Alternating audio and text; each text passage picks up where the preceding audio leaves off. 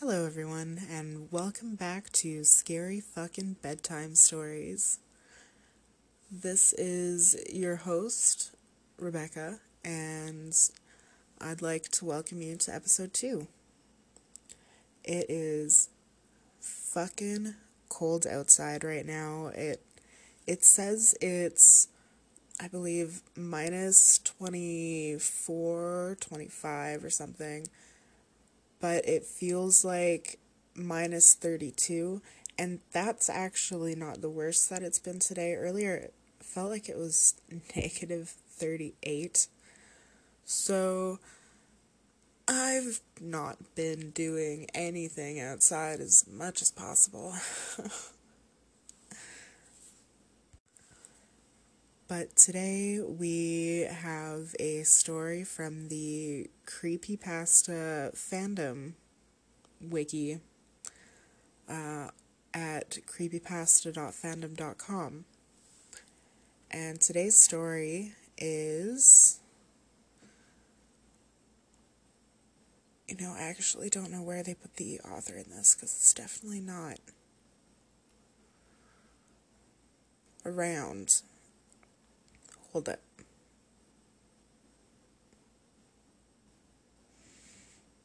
Okay, there's no author on here.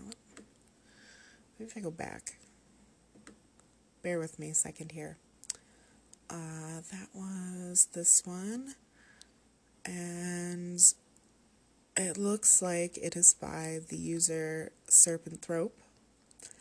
And like always, it will be available in the, like always, this is episode 2, but like always, the link to this story will be in the description of the episode, and you're welcome to follow along. Great for learning English, even though I do fuck up a few times. But, yeah, here we go. This is The Lost Cases. Going back to school after a few years working always sucks. It means admitting defeat and finally accepting that your first degree was really worthless. But after about 5 years of floundering about and gaining a rough sort of maturity, it was the decision I finally made. It wasn't hard to get back in. I downgraded from a big-name university to a local school that produced degrees intended for people interested in actual careers. My first semester was a strange one.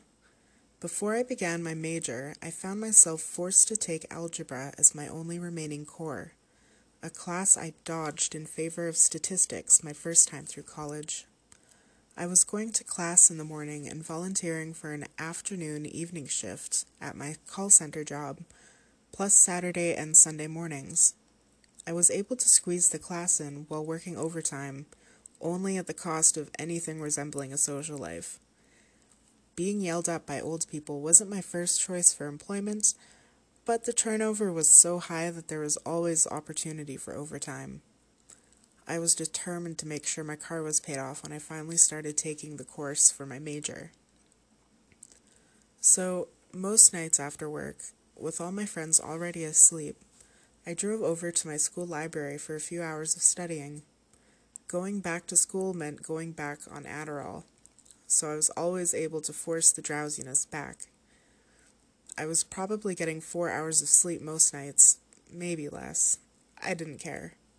Tucking myself away in a little cubby to study on the second floor of the library was my way of unwinding.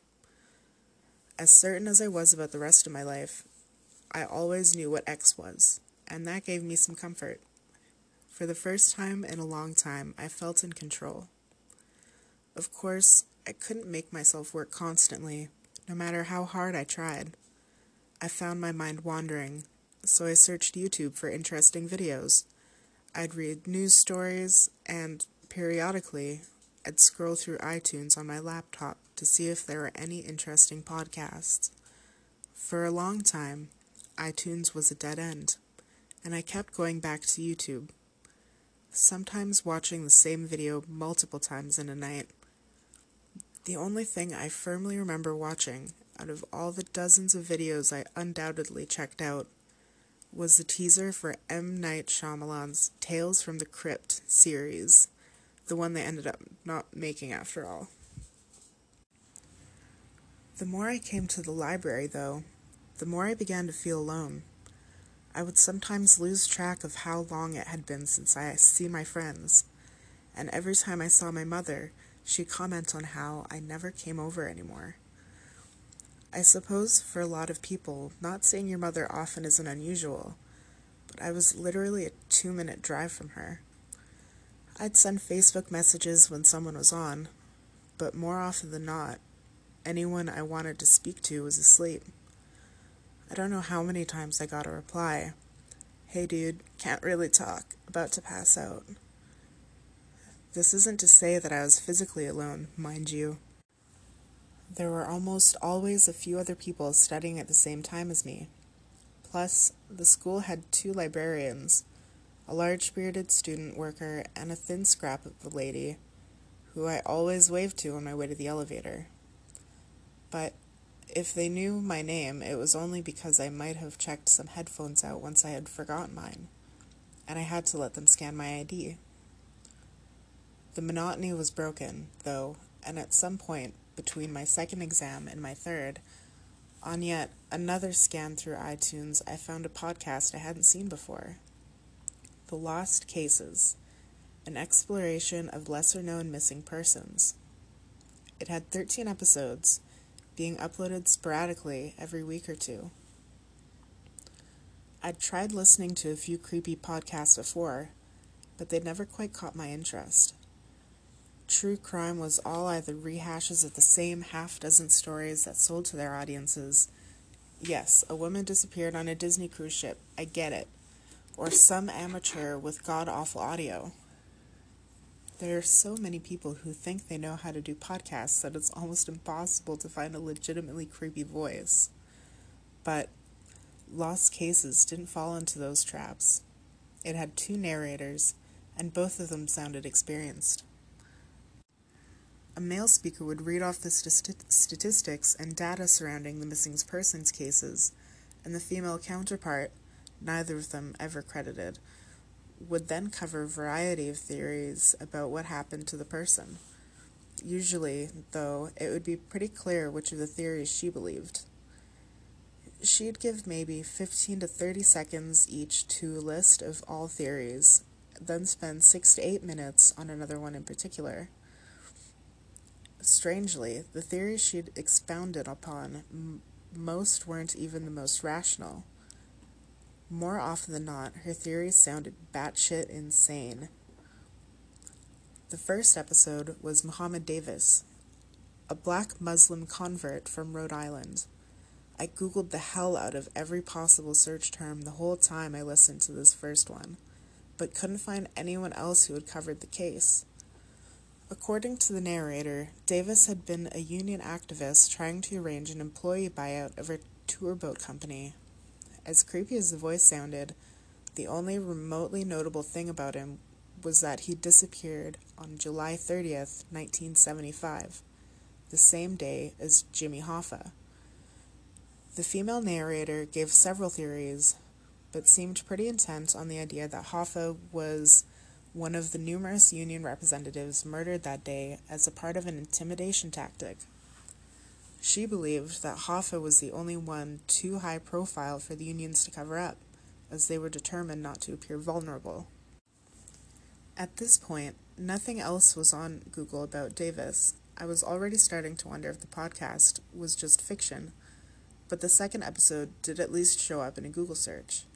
There was only one article, though it was from the local paper of the town where the disappearance occurred. There weren't many details either. It just reported that a little girl was missing. Tiffany Janice Martin was 10 years old when she went missing at some point in spring of 2012. I say at some point because her mother had apparently gone crazy when the family moved to South Carolina. The mother, Stacy Martin, was a well-off widower whose husband had been insured up the ass before dying on a business trip several months earlier. Her move from Utah to South Carolina was prompted by her decision to leave the Mormon Church following his demise. Before moving that January, Stacy had been hired at a new job and paid a year's rent in advance on an apartment. That was the end of it, though. She moved into the apartment with Tiffany, and the landlord didn't see her again. She never showed up for work, her new employers couldn't get her to answer her phone, and Tiffany was never formally enrolled in school. 6 months later, the one relative she had left Utah on good terms with became suspicious about her failure to respond to Facebook messages and called the police. They found Stacy alone in a trashed apartment, living off cans of black beans, despite still having plenty of money in the bank. When asked about Tiffany, she became evasive. Eventually, it was determined that she had experienced a mental breakdown. No shit. And she was committed to a psychiatric institution. The local DA apparently debated charging her with child neglect, lacking a body or a witness for more, but she was found unfit to stand trial. She died less than 2 years later. For this one, the narrator was insistent that Tiffany's father had faked his death. His wife's insanity was caused by a neurotoxin he gave her. The fact that Stacy had all the money was proof he must be part of some kind of conspiracy, because otherwise he wouldn't have had the funds needed to do any of the things the narrator claimed he'd done. I felt like the circular logic had to be intentional. Over the next few nights, I gobbled up the remaining episodes during my study breaks. I still remember more than I should.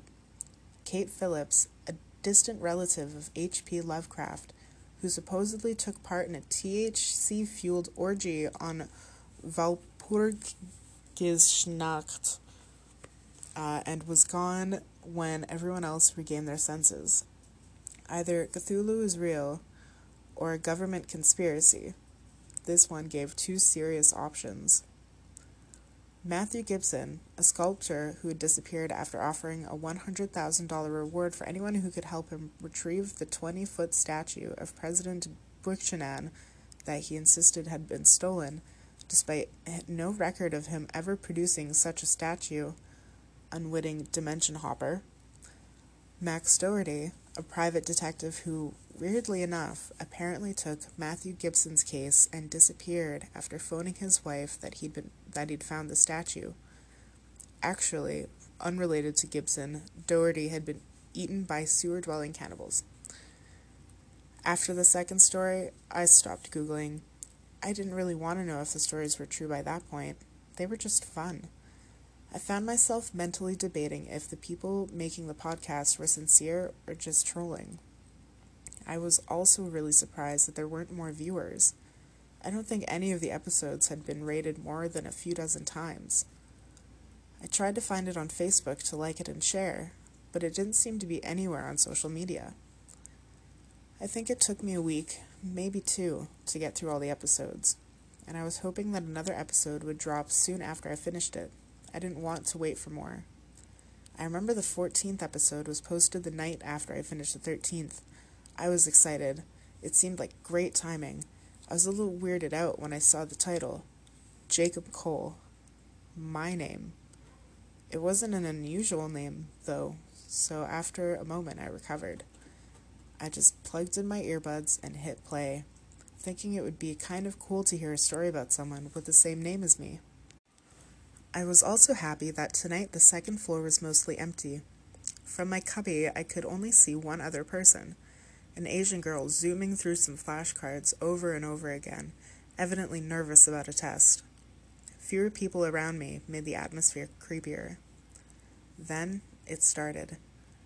The first narrator gave my name, then my birthday, then the city I was born in. Then he just kept listing things about me. Within maybe 60 seconds, my eyes were wide. I tried to slow my heart and told myself it was a prank, but it kept going, and I couldn't figure out how the fuck some friend or other could have arranged for me to find this exact podcast, or even know that I'd been listening to it. I toyed with the idea that it was some kind of malware that stole info off of my computer and generated my name and information into a pre-recorded podcast. I mean, I wasn't keeping up with the current state of computer text-to-speech. Maybe they could do that now?